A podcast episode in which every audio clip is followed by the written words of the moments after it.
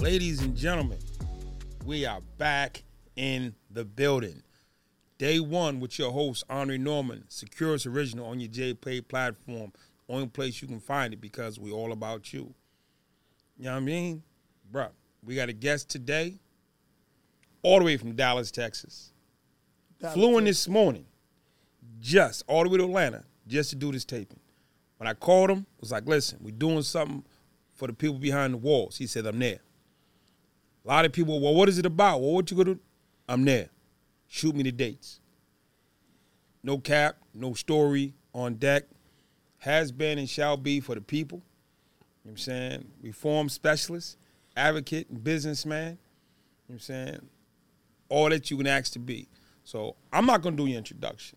Okay. I'm gonna do my introduction. My name's Andre Norman. I'm the host of Day One. And today's guest is my man, Kay Brewster. What's up, man? You wanna tell these people who you are, man. Man, I'm the guy that's pushing big reform throughout America. uh, man, you know I done a little time in Texas, man. I done like 13 years in the penal institution. I've been home eight years. I've been able to build a successful trucking company where we don't hire none but convicted felons. I'm a number one best-selling author. Um, those are just a few things about me. I'm married, got a baby. We living in the suites right now. You living in the suites? Yes, From the streets to the suites. From the streets to the suites. That's my best-selling book Hold on. right there. Look at you. What's up with the suit? Who made you with a suit? So everybody thought it was, you know, classic for me to be able to show a different side of me as far as, you know, I'm a businessman now. So I'm trying to get the streets and the prison systems to understand that, you know, uh, ain't nothing wrong with putting on the suit. Ain't nothing wrong with changing your image and, and the way you look. Your appearance plays a major role in your success once you reintegrate back into society. So what were the things that helped you derail and end up in prison for 13 years? Um, as a kid, I was easily influenced. Um, lack of direction, um, no real concept and understanding of the consequences of my actions. Granted, I knew that I could get in trouble, but not understanding the severity of when they say 20 years, 30 years. When they when they give you that time, you finna really sit in there that 20 years. Wasn't make believe. Oh no, that ain't make believe. That, that's real life right there. Wasn't the five second rule you can drop it and pick it back up? Uh-uh. When they say 20, 30, 40, 50 years, they mean that. And it ain't nothing, you know, your mama, your daddy, uncle, uncles, brothers, sisters, it don't matter who you know. Uh, ain't no getting that time back. You gotta hold on to that. Uh, oh, you're gonna do that. And by the time you go through the penal institution as far as appeals and all that, you still done done over 20 some years. So you went to court. Judge said to you, 20? No, the judge gave me 10 years for each case. I had four aggravated robberies with deadly weapons, four aggravated assaults with deadly weapons. I received 10 years for each count. I left when I was 17. Hold on. He gave you your time. Correct. What was the total number? You added it 10 all up. years. So he gave you 10. Correct. How do you do 13 on 10? So I picked up a case in prison. Got you. I understand that. So you get off, you, you're sitting in court, they tell you 10. Correct. And what do you think when he says that? Lord, it's over. They for real. It done got serious. Then they put you in handcuffs, put you in the shackles. They drive you to Texas Department of Corrections. No, no, no, no, no, no. So they after you come from court, they send you back. So when you come from court, they send you back to your tank. I was in my tank for about 30 days, but before you leave, they let you make that one last phone call. And I never forget it because it was interesting to me. You know, as a kid, you learn you yearning for the affection and the love of your parent. So I'm telling my mama, you know, I'm finna go to prison. I'm man, I don't want to go down here. I'm scared, you know. I'm looking for my mama to say, baby, I love you. It's gonna be all right. But my mama didn't say none of that. What'd she say? She told me that uh, when you get down there, you need to find you a hustle because we don't have the type of family that's gonna be writing you and sending you money. The little money that I got right now, I'm finna send it to you. It's for you to get your appliances. It's not for you to go to commissary and do all that because if you don't get your appliances now, you won't never receive them. And I, it was mind blowing. The woman say, if you don't come home a man, don't even come back here. I'm like, I got the phone. I'm like, she couldn't have heard that I just said I'm finna, they gave me 10 years and I'm going to prison. You know? As a child, you looking for the for that affection from your mama to say, Direction. I love you. Yeah, like it's gonna be okay. And she wasn't on none of that. But hold up. My question is, let's go back. That's day last before you go from the tank to the penitentiary. to the penitentiary. when you was in school, what kind of direction was she giving you? So uh, my mama, she from the streets. She taught me how, you know, I grew up hitting licks and hustling and robbing. First time I ever robbed somebody before in my life, it was my mama who turned me on to it. So I come from that type of household and background to where, you know, as an adolescent, I'm talking about knee high, it's just been embedded in us like that. My mama, she was built like that. Then why were you looking for her to give you that affirmation that it's gonna be all right, son? Cause it done got real. It, it's serious right now. You needed her to change. Yeah, I needed everything. I, I, you know, I wanted to be that baby again, yearning for his mama affection. It done got serious. They they here to pick me up and put me on the chain bus to take me to prison. They they ain't playing right now. And she was like, handle your business. Yeah. Bye. And that simple, that one moment right there caused a wedge between me and my mother for years, probably about four or five years before I ever even spoke to her again. Because as a child, like I say, it really disturbed me that like you care more about me being street and gangster. I'm started telling you like these people finna send me to prison, mom. It done got real. I'm scared, you know, and not hearing her say I love you, it's gonna be okay. That messed with me as a child. I wasn't able to get past that until you know I grew up and started maturing and getting myself together. Tell me about the bus ride. Uh, my bus ride was interesting. Actually, my the bus had a wreck You got on the bus and it crashed. and it crashed on the way to the prison. So that was interesting in itself. But just sitting on the bus, you know, I'm handcuffed to somebody else, and I'm really programming my mind like, hey, you know, it's showtime. You know what I'm saying? You you you want to be Billy Badass? You think you square business? Here it is. Uh, as soon as you get down here, you need to go. On. Those were my thoughts. You know, I'm just a kid, so you done heard so much about prison, you done saw so much about prison, but until you actually get there, you don't really know what you finna get into. So what was day one like for you mentally? Man, mentally, I was I would say it, it was uh uh that's a good question. Mentally, I'm gonna say I was more like I was kind. It was a surreal moment. I was kind of like still in a blur. I'm really here. Like yeah, it was kind of like it's a real place. Like you knew about the prison all your life. Yeah. But it's a real place now. Oh, it's real. Hey, get out of them. Get naked. You know, I, I so when they telling me all this, I'm kind of like, damn, ain't nothing but men in here. They for real too. Getting, hey, get out of them. Take that shit out. I'm like, oh man, they finna make me get naked right here in front of all these guys. Hey, squat, bend over, cough. I'm like, oh, you know, it, it was like I say, mentally, I was like, oh my. I was like that for about a good week. you want you looking for the sorry papers?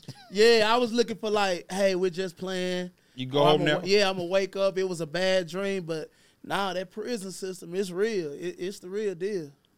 what are you doing now? Oh man, now life is wonderful. You know, I travel the country pushing big reform. I'm trying to help individuals that's coming home from prison reintegrate into society, or either we want to affect the individuals that's in the streets who haven't reached the penal system yet. Let me go and show you how to make a bag of money without committing a crime. Because I know that a high possibility of the reason why you committing crimes is because you want these big pretty chains, you want these Jordans and shoes. This is the reason why you're committing the crimes. So I believe that I know a way for you to make the money that you need to make to live this type of lifestyle. Have you seen a million yet? Yes, sir. Yeah, and and to be honest with you, um, a million is not what even it's not even what you would think. Uh, the first time they told me I made a million dollars, I was in disbelief. I was like, how? That's it? That, I was like, where, where that's at? They were like, yeah, Mr. Brewster, here go your finances and your financials, your truck, this, this, and and when they went to add the number, I'm like, damn, I made a million dollars. I was like, that wasn't nothing. I spent that. Uh, but you know, coming up in the neighborhood, you know, you thinking a million dollars. If I get one million, my life is set. That's that's incorrect. One million won't change your life like that. Won't do it? Nah, you got to pay taxes. Then you still got, you know, your cost of living. I give you a good year or two, and if you don't make the correct investments, then that money just gonna, you know, dwindle away. So going back, because I want people to know, because I know you. I Uh-huh. met you on this side, man. I remember we connected, and we just been building ever since. And love your spirit, love your attitude, and trucking. When I go through the prisons and I speak, one of the number one things people say they want to do is trucking. Uh-huh. So I'm like, I know a dude. I know a guy. Right. How did you get into the trucking business? So I actually got into the trucking business, man. I got a homeboy, and I was up there at Big T Bazaar. That's out there in Dallas. And um, I've been working in a warehouse for a few months. Really, that warehouse is killing me. I'm working 12, 16 hour shifts, loading and unloading. Like, I'm like, man. So I pull up on my homeboy. He got diamonds, top and bottom in his mouth, big chains. He got a candy red Camaro on forges. I'm talking about he looking like a million dollars. So I'm like, damn, bro, what you what you got going on? He like, I'm like, what you hustling or something? He like, nah, bro, you tripping. He was like, man, I don't do nothing but drive trucks. I'm like, man, chill out, bro. I ain't the police, man. You ain't got a lot of me. Like, what's up? He like, nah, I'm telling you what I do for real. I drive trucks. He said I go like to Oklahoma, Louisiana. I got a dedicated route. I come home every week. I make about 18, 1900 a week. I say, for real? He say, yeah. I say, and you don't do nothing but drive trucks? He said, yeah.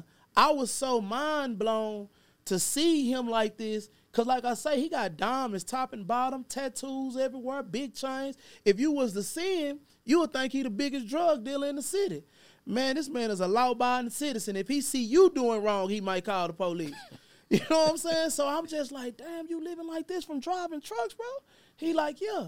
I left out that Big T Bazaar and went straight home and told my wife, hey, baby, I need to get my CDL license. I got my CDL. I traveled the country working for a company for a whole year, and then went and got my own truck and trailer. Let's get to it. So you you saw him. This this the crazy part. There's so many youngins. When we were on the block, we seen the dude with the jewels and the cars, and we go copy what he do. Right. But it's usually something negative. Right. We end up in the penitentiary. You see homeboy at the Big T Bazaar, jeweled up, looking fly, on the rails.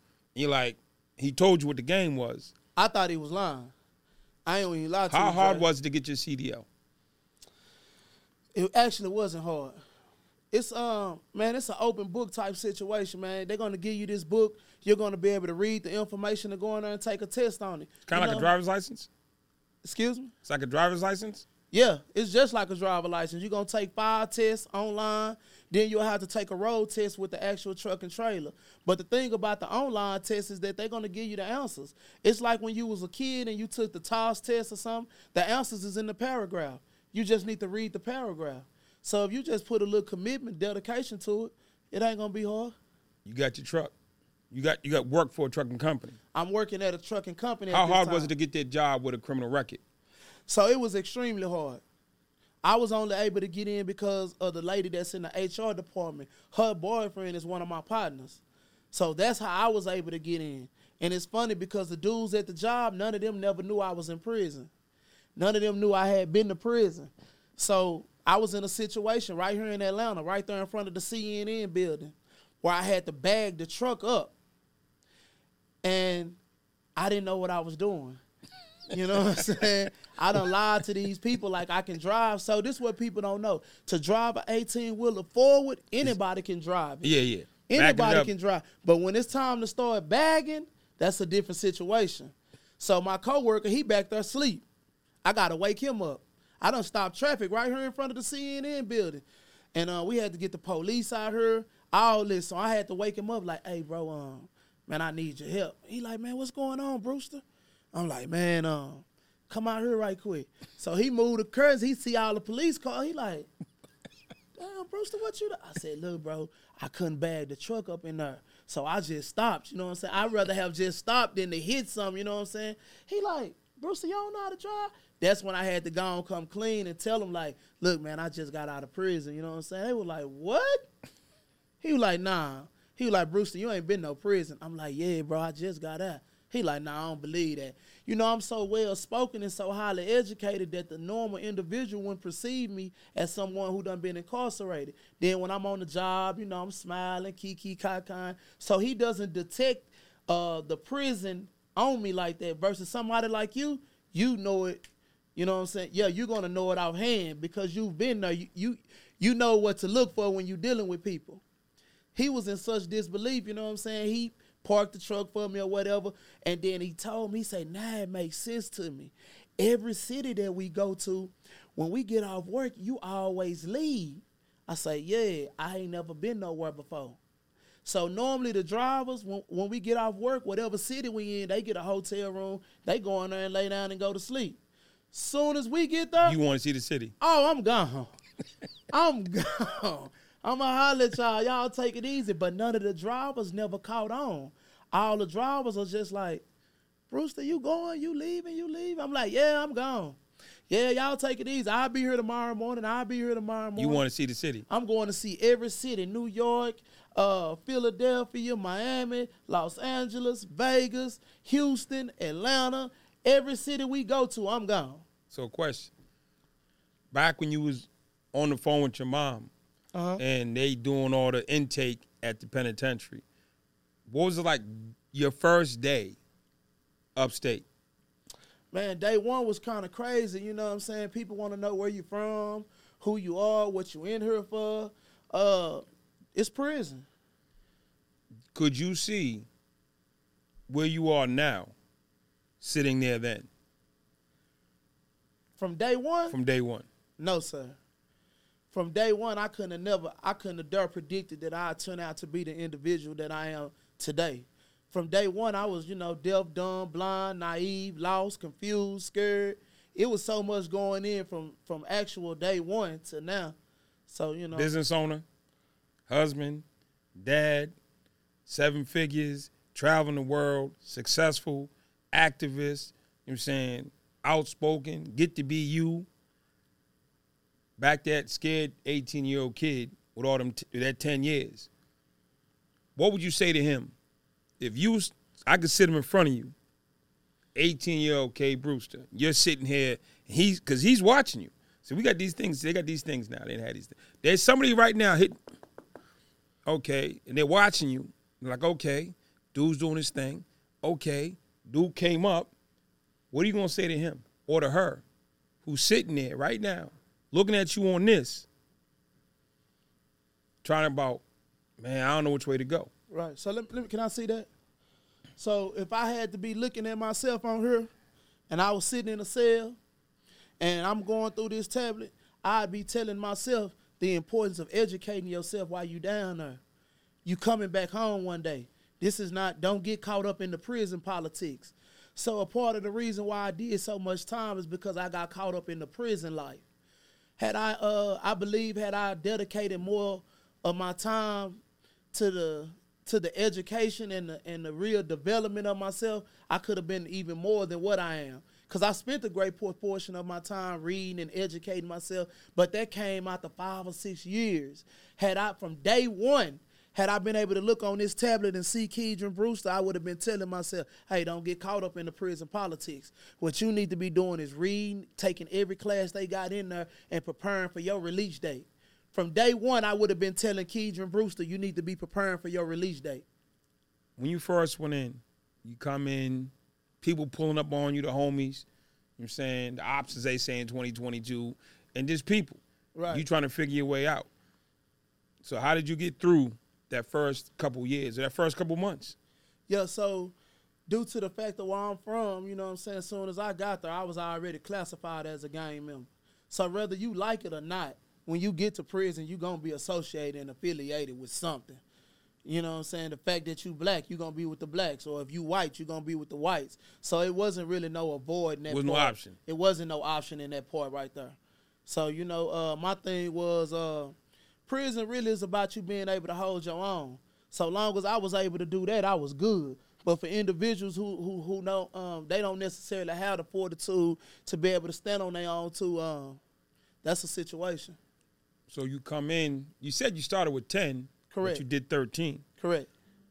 If you, how'd you get the extra time? Uh, I got caught up in the prison politics. Like I say, as soon as I got in there, you know, I hooked up with my friends from my neighborhood or from my city or whatnot, and man, I'm in here hustling. I don't have a family that's. I told you, my Mom told you. She told me ain't nobody finna send you no money or do nothing for you while you down there. So as soon as I got in there, you know, I went to hustling, doing what the you know the prison politics or whatnot, and uh, I got caught with some marijuana in there, and they gave me an extra five years on top of the ten. So now you're back in court.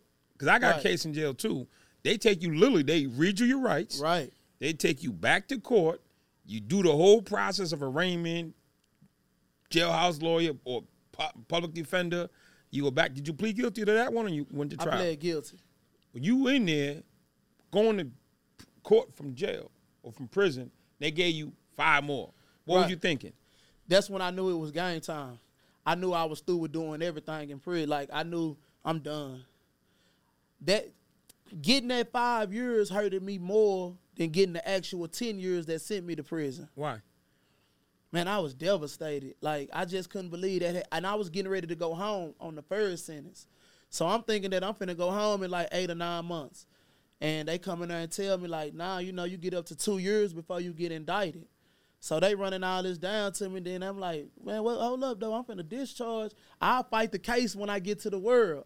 Nah, ain't no fighting the case when you get to the world. Uh, they came and picked me up, took me to the uh, that little- county jail. The county jail right there. Prosecuted me and brought me back. Uh, I was in a depression for about a good, I say a good three weeks. My homeboys had to come back there and get me out the cell. Like I had done let all my hair grow out. I wasn't eating. I was just I just was like, man, I couldn't believe that I had did that to myself. And it was at that moment when I knew everything changed. It was over with. So unlike most people, you had a second day one.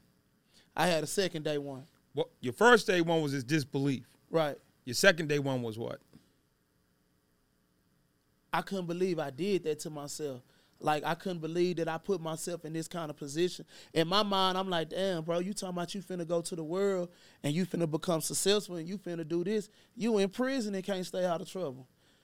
You in prison and couldn't, you know what I'm saying? I'm like, how you how are you finna be able to translate this to society if you in prison and you still getting in trouble?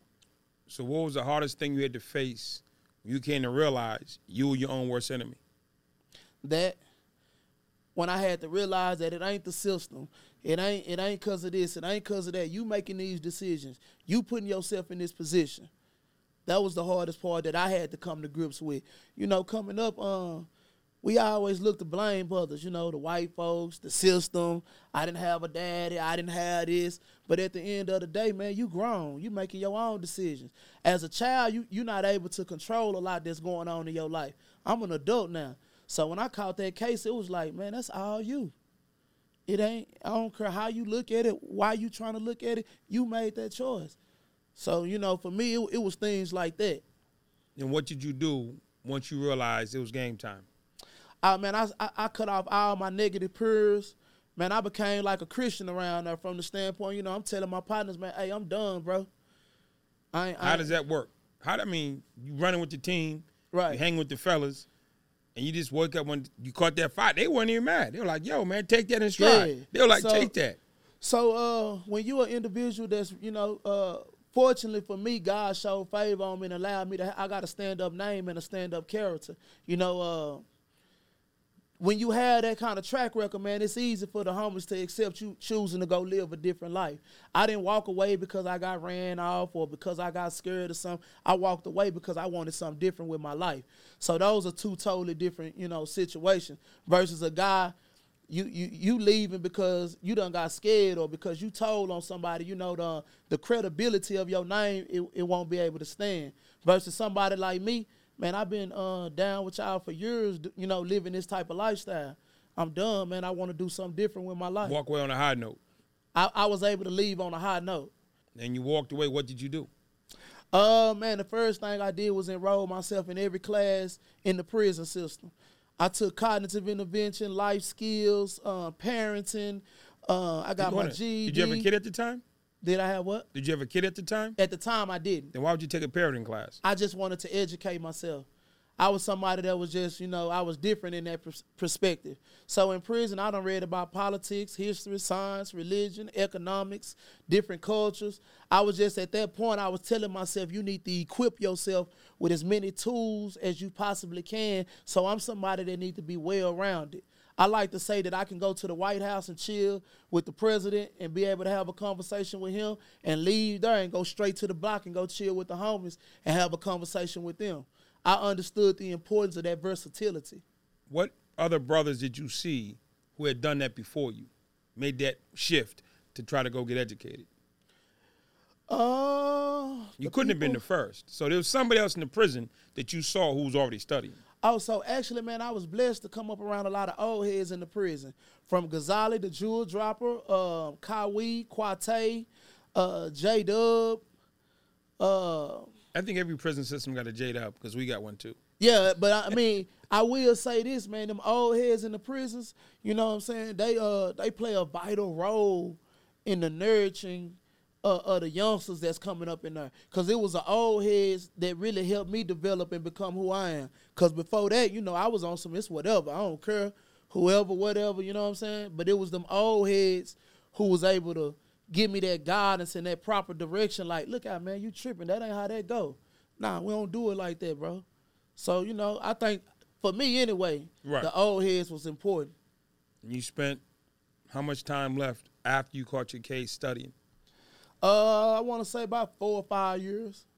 I give it a good four or five years after after I caught the case. Then you maxed out I maxed out. I discharged my whole sentence day for day. day for day. I left when I was 17, came back when I was 32. I went 18 to 32. Okay, yeah. But support systems, because I know it's super important to have a support system. But I'm hearing you say mom wasn't being encouraging in a positive space. Right. What about pops? Um, I never knew my father.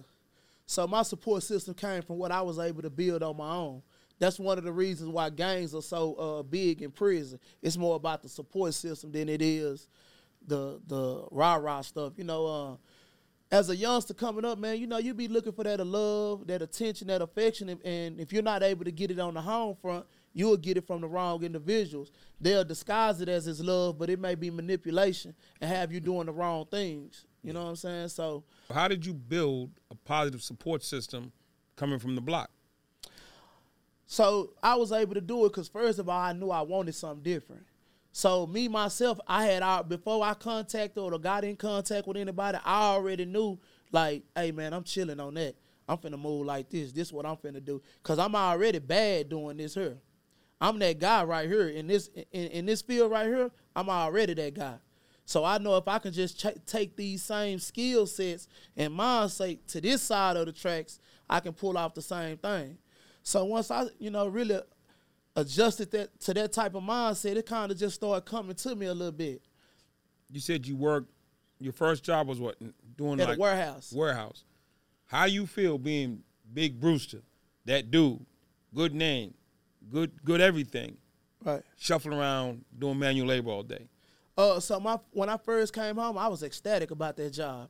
Man, I had been waiting 13 years to go work a job, so I, I was happy about it. But the thing is, it's a transition phase right there. So a dude when it told on me at work, man, it, it like blew my mind.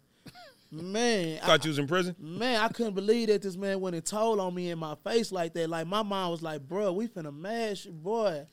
You you do not tell like that." But I had to understand, like, bro, you're not in prison. Quick question: What he told on you? Did you do it? Yes. so in uh, on the job site, if you're working in a warehouse, and now that I'm a business owner and I'm responsible for all these different employees, I understood what what was going on. So I work in a warehouse with a lot of heavy machinery. So we're not supposed to be on our phones. So you know I'm doing my job or whatever, but I'm like, you know, hey, you know, on uh, Facebook, Instagram, you know, and uh, the dude came, he, man, Bruce, you ain't supposed to be on your phone, man. I'm gonna have to report you. I'm like, man, going on, bro, you tripping. Man, the He reported you. man went in my, it blew my mind. I had to leave work early that day because I just couldn't believe. I'm like, bruh, it is on. Uh, bruh, you just went up there and told like that. But I had to understand, man, you ain't. This ain't the streets, baby. You're not supposed to be on your phone. It's a reason why they don't want you on the phone. It's a safety hazard. In the event that you get hurt while you're on that phone, then what? I understand that now because I'm a business owner and I tell all my drivers, hey, stay off that phone. But you're not thinking from that standpoint, you know what I'm saying? If you just at this certain level in your life, you're not understanding the importance of the rules and regulations and why they are saying, hey, you can't be on your phone. But that particular day was a big day for me. Like I was just so mind blown that this man went and told on me and my I just wasn't accustomed to that. No, because where we grew up is it was street law. Yeah, in the boy. penitentiary, penitentiary law. Yeah. Now you're in, now you're in society. So we didn't live in society. That's the movie said menace to society. When you mean we weren't in it. I got you. we were menace to society. So now that you're in society, society played by different rules. Correct. Rules and regulations. Correct. How you on rules and regulations now? Oh, I follow all rules and regulations. I pay taxes. I pay tickets. So you know, growing up as a kid, we ain't believe in paying tickets. Like, man, I'll go sit that out. Man, I'm not sitting nothing out.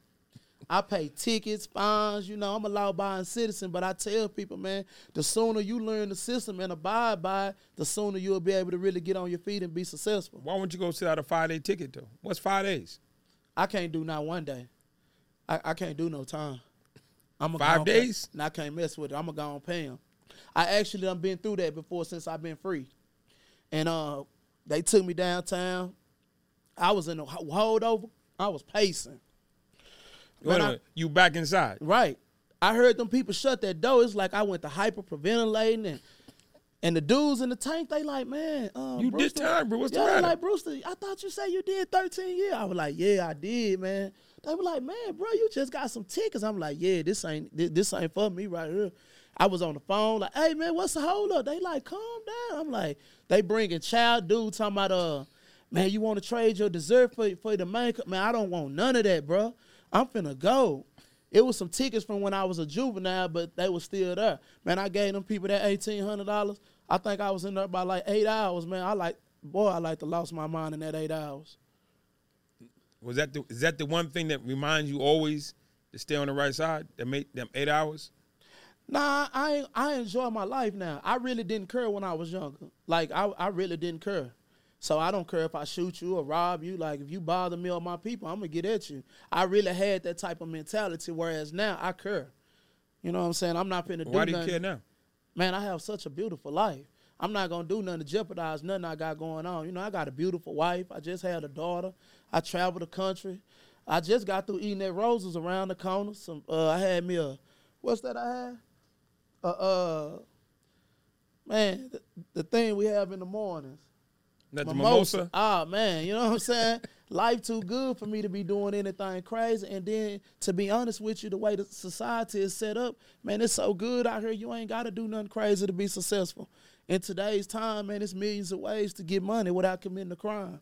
So we got a whole. You from Texas? Right. This gonna play in Texas. Okay. So that dude or that sister who just got off the bus, they made that they down in the county, they 30 up, they on the phone.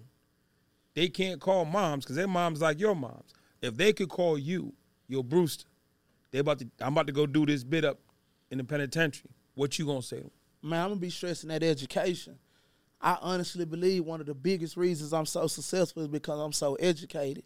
The importance of the education is hands down. Like it's it's nothing else that I would be stressing to anybody that's on their way to prison, that's in prison. You need to use this opportunity as a college experience because you're gonna get social behavior, human behavior, psychology. You're gonna be able to get all these things from you may live on a tank with two, three hundred other guys different races, nationalities, different walks of life. You're finna have to be able to manage all these different personalities and attitudes. Like you're finna have to learn how to adjust and deal with that. And if you go down there with the mindset of, hey, this is a college for me, you know what I'm saying? When you get back out here to society, it's gonna be nothing. Like when I'm talking to people, I just need about five or ten minutes to talk to you, and I'm pretty, I'm pretty accurate in what I'm dealing with. I'm, a, I'm gonna be able to bend and size you up a little bit to know what I'm dealing with. I might not be hundred and ten percent correct, but uh, I'm gonna be in the right field as far as identifying the individual I'm dealing with. This is what I need you to do, because it's what you wanted. Okay, The phone call you made on day 30, okay, not what can they do throughout their time. They call you, yo, brew. The bus is coming in about an hour. yeah, I'm about to get on this thing. You know what? I didn't seen all the movies, heard all the stories. Yeah. Man, what what do you say to that person who's on the phone day 30 waiting for the bus to come? you need to be making a mental adjustment because it's finna get real. Things finna change. You need to be you need to be mentally and, and emotionally prepared for what you finna go up against. The physical part, a lot of people think prison is about the fighting, and the physical part is uh that's the easiest part of prison. It's what it's going to do to you psychologically and emotionally. So I'm gonna be telling you, you need to be getting your mind prepared for that. They got mental health. You tell me I should go to mental health counseling, bro? Yeah, you you gonna probably need it the the uh, it, depending on how much time you do, I w- I do tell people that the trauma of prison, the effects of the aftermath is real. So you know what I'm saying. On your way down, I'm gonna be already telling you you need to make the mental and um, emotional adjustment because when you get down there, you ain't nothing but a number. They don't give a damn about you down there. So before you even get here, you need to already be preparing yourself mentally for like, hey, this is what's gonna happen. You need to be following the rules and the regulations. All of those tough guys, that don't mean nothing up in there. If you could make a promise to yourself, because you've lived this life, what promises would you make to yourself going forward from here? From right here, From right here. uh, one of the biggest promises I, I I'm I always make myself is the importance of loving me, being loyal to me, being real to me. You know, a lot of times we give first hand loyalty to second hand causes, so that's one of the reasons why we end up in them type of situations. So one of the biggest promises I make is is you know keeping it real with me, loving me, and uh. The only other promises I can see making to myself is just, you know, uh, reaching my full potential, being the best version of myself that I can possibly be. Don't sell myself short. we got somebody watching this. We got a lot of soldiers, a lot of people who hold theirs, got good names. We got some people watching this, man. There was a time I always thought about us, dudes who move like we move. There's people, man, in here who don't come from that block or don't have that name, Right. been through some stuff, and they stressing right now. They're like super depressed. And they're watching this tablet and they're looking at Brewster. Right. What's your message for them? So my message to you is that you need to be understanding that this is not your lifestyle. You don't need to be trying to be something that you're not or try to become a, a part of something that you're not. You need to learn from this experience and you need to get back to living life on the terms that you know that they grew up on. I met a lot of people in prison who didn't necessarily come from that life. And they just chose to get involved in it. And I'm like, nah, this ain't nothing to be this ain't something just to be doing because you got mad at your mama and your dad and they kicked you out the house because you didn't want to follow the rules and regulations at the house. You know what I'm saying? You done destroyed your whole life behind something like that was so small and petty because your mama and your daddy, your aunt and your uncle, them people really love you. These people down here in this prison, they don't give they don't care two not two things about you. So I would be telling that person who didn't come from my lifestyle, don't try to be a part of that lifestyle.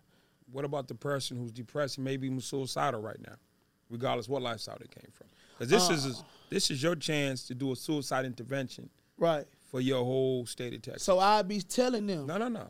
Say right? 'em. You thinking about killing yourself? You thinking about depression when you need to understand and value the, your life, the fact that you have life, the fact that you even able to get up every day. Because I know a lot of people that's dead and gone right now that'll never even get a chance to come back to society. I often tell people I got over six, seven different RIP tattoos on my body from partners that I don't grew up with that's no longer here. So you killing yourself or you being depressed, um, it's something that I believe everybody in prison go through at some point. Let me make sure I say that. I believe every individual that has been incarcerated. Now, if you're just down there for a few months or a year or two, then you know what I'm saying. I don't know. you still know. get depressed. So when you got depressed, what did you do to bounce back and get to it? What did you do to get through your lowest point? I read a lot of books. I uh went to read. Not at that time, I was reading urban novels. You know what I'm saying? You looking for a way to to get to escape your current situation. So my escape was the urban novels, the Sister Souljahs. You know, I was able to read those type of books to take my mind away. Once I was able to take my mind away slowly but surely, you know, I kind of started coming around. Then, you know, I was into a lot of the service. You know, I told you the school programs you need to be in there because you know what I'm saying it's gonna give you that life, that energy. You know what I'm saying? As far as like cognitive intervention was a class where they uh show you or they ask you, will this decision that you making meet your needs over time?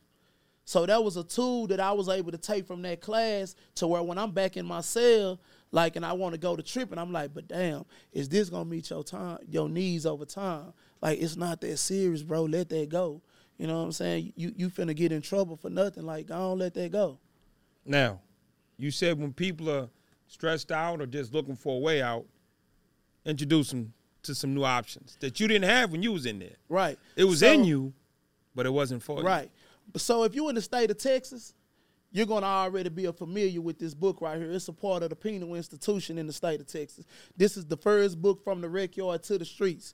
This is a book that outlines my transition from day one, coming home from prison, entering back into society.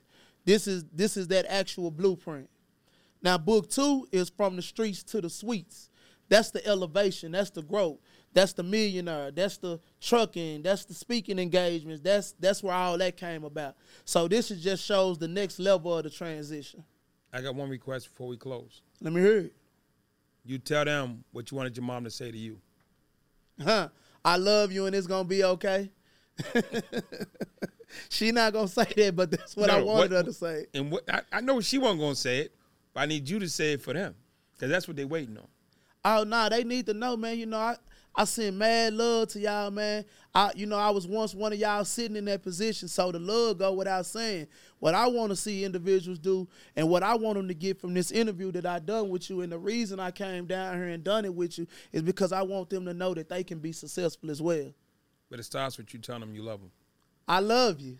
And it's gonna be okay. It's gonna be okay. Ladies and gentlemen, day one, Kay Brewster, Dallas's finest, Big reform. Is in the building. We will see you soon. Until then, keep your head up.